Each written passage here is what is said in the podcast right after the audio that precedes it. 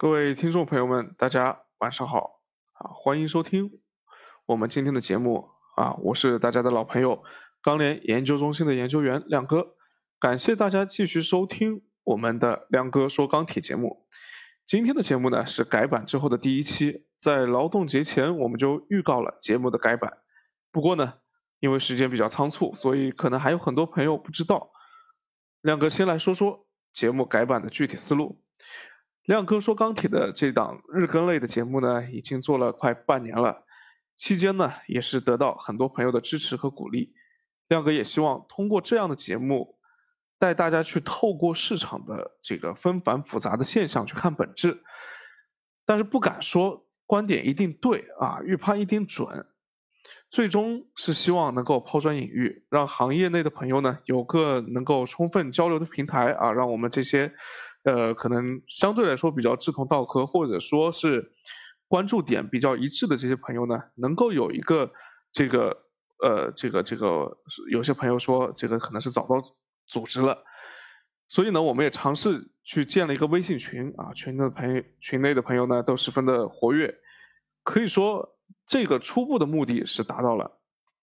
不过我们这档节目的嘉宾啊，包括我自己都不是专职做音频节目的，大家。都是在本职工作之外抽出时间来进行这项工作。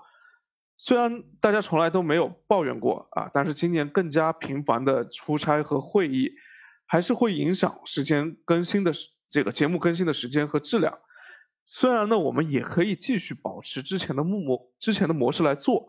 呃，但是我们团队包括最初策划这档节目的公司高层领导都认为，呃，一档没有思想、没有深度的节目。它是没有灵魂的，啊，我们并不想只是做一档用人工代替机机器人去发音的这种播报类的节目，所以呢，就有了这次改版的想法。那改版之后的内容呢，我们目前设想会围绕着四大板块啊，或者说四四大四四大主题来展开。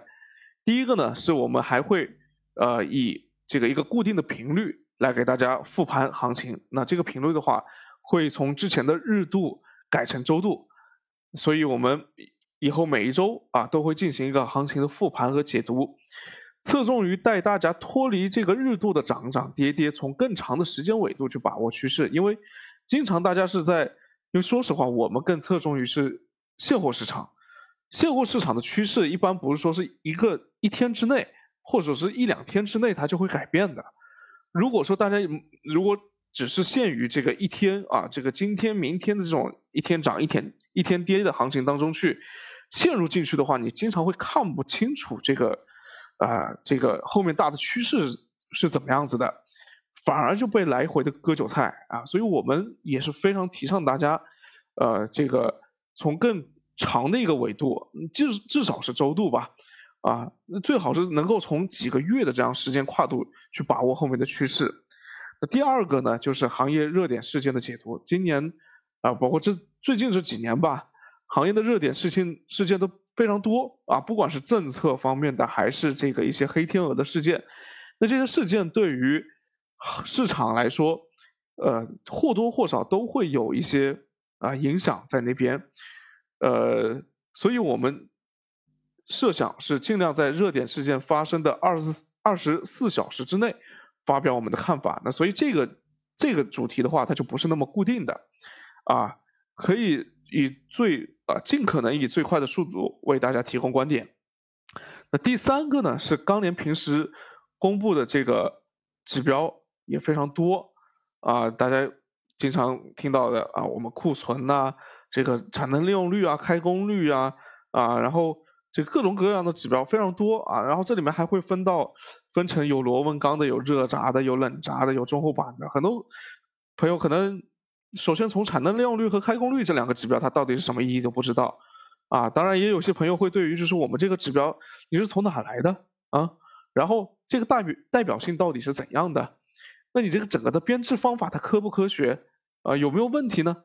那大家都会带着些疑惑疑问啊，我们也非常理解。那所以呢，我们也想是能够啊，在这个呃，在给大家解答或者复盘行情的这种这做做行情复盘之外，也能给大家做一些科普啊，呃，能能教会大家啊，甚至是教会大家一些市场分析的方法和思路，也就是说这些指标怎么用啊，它代表什么意义？那我们相相信这个授人与与鱼啊，不如授人与渔啊，就是呃，不如是这个大家的教大家怎么去去捉鱼。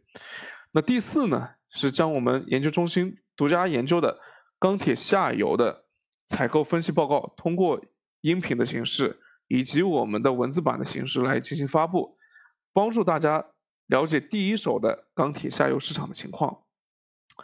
那所以说，以上的内容呢，主体部分是以我们周度更新为主，这样子大家啊也能够呃也以这个固定的方式来来来来更新，大家也比较好适应。嗯，那里面呢包括这个调研的报告呢，会以月度的形式来发布，啊，这两个是相对来说比较固定的。那其他的内容，比如说像热点也好，包括这个指标的这个这个这个呃解读啊，或者说科普也好。那这些的策划呢，相对来说就会比较灵活一点的，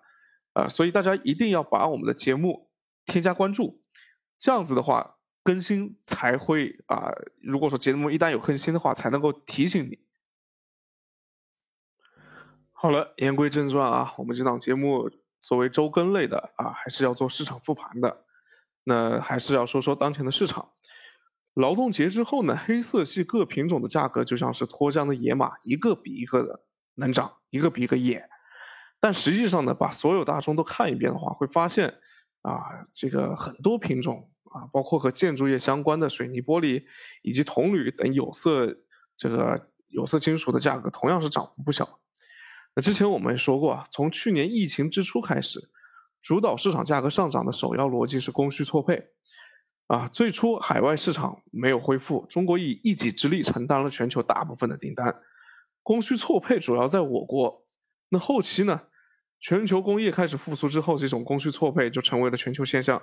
在叠加了美元超发之后的流动性泛滥，就变成了去年十月份、十一月份之后的快速拉涨。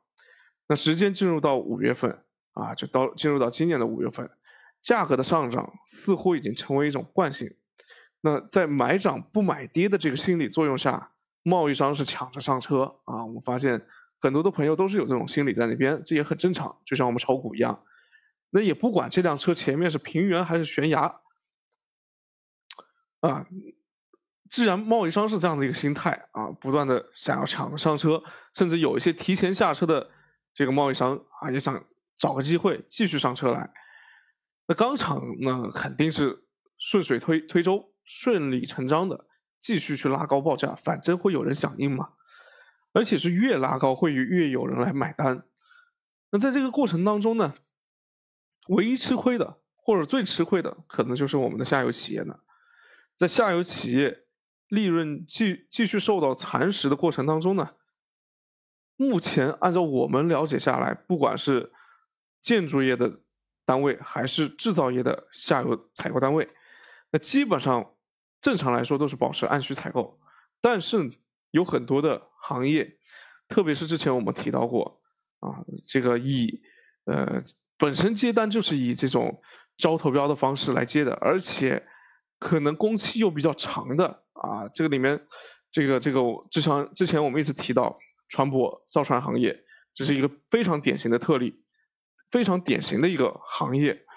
嗯，那在这种行业行情当中的话。这种类型的企业处境就是非常艰难的。那当然，像家电企业或者汽或者汽车主机厂，相对来说，他们之前本身产品的利润就比较高一些啊，或者说这个呃金属材料的价格占他们整个的一个产成本比重里面，呃有可能不是那么大。但是呢，即使是在这样的企企业之中，围绕着这些集团公司啊，围绕绕着这些品牌方。去提供服务的企业，处境就相当的艰难啊！你想想看，他们的上游端是钢厂，下游端又是品牌方，那基本上夹在中间的话，他们两边都没有话语权。那所以，而且而且在涨价的过程当中，他们是首先承担这个涨价的成本上涨的风险的。但是继继续把成本往下转嫁，又是一一件相对艰难的一件事情。所以就会造成，其实，在当前的这个制造业的产业链当中，你要往下去转移成本，去转嫁成本是非常困难的一件事情。自从历次中国的这个 CPI 和 PPI 的这个这个我们所谓的通胀就可以看得出来，PPI 的上涨很难说在这个短期内或者说是呃很有效的啊去转嫁到 CPI 身上去。这也就意味着啊，这是其实这个逻辑很好很简单，就是因为这个行业啊，这个产业链越往上它集中度越高，越往下集中度越低，所以意味着你的上游涨价的话，你这个价格很在越越是往下的话，你就越难把这个成本给转嫁出去，就这么一个逻辑。所以也意味着，只要是 PPI 大幅上涨，或者说我们所谓的大宗材料的价格大幅上涨的情况下，我们的制造业。啊，我们在中间的这些制造业、这些工业企业，他们的利润一定是会被压缩的啊，这是这是一个这是一个必然的一个现象。那所以呢，个人认为啊，当前价格的快速拉涨，由此出现回调的可能性就会越大。原因有这么几点，一个呢是当前价格的上涨逻辑已经不是供需错配，而是缺乏利空。我们都知道现货盘面啊，现货市场的驱动。力一般就是我供需是否平衡啊，只要是供不应求的时候价格上涨，那是合情合理的，买不到货嘛。那供需平衡的时候价格继续上涨，那就那就不对了。如果说在供需平衡的时候价格还会继续上涨，要么就是货币超发了，要么就是走的是期货逻辑。期货是什么逻辑？期货就是只要现在没有有效的利空，那么我就可以。去做多，我可以放心的去做多，而且因为缺乏对手盘，所以价格的上涨会变得非常的快，非常的迅速，斜率会非常的大。那当前无论是钢厂的库存数据，还是社会的库存数据，都不存在缺货的这个说法，反而是人为制造的惜售和封盘比比皆是。但从以往的规律来看，只要绝对库存它不是处于历史低位，仓库里不缺规格。那这在这种情况下，只要价格稍有回调，市场的货源就会一瞬间变得十分十分充裕。有的这几天有的网友就就说，感觉很缺货呀。但这种缺货的话，真的是真的是缺货吗？还是说是人为制造的呢？大家一定要分辨清楚来。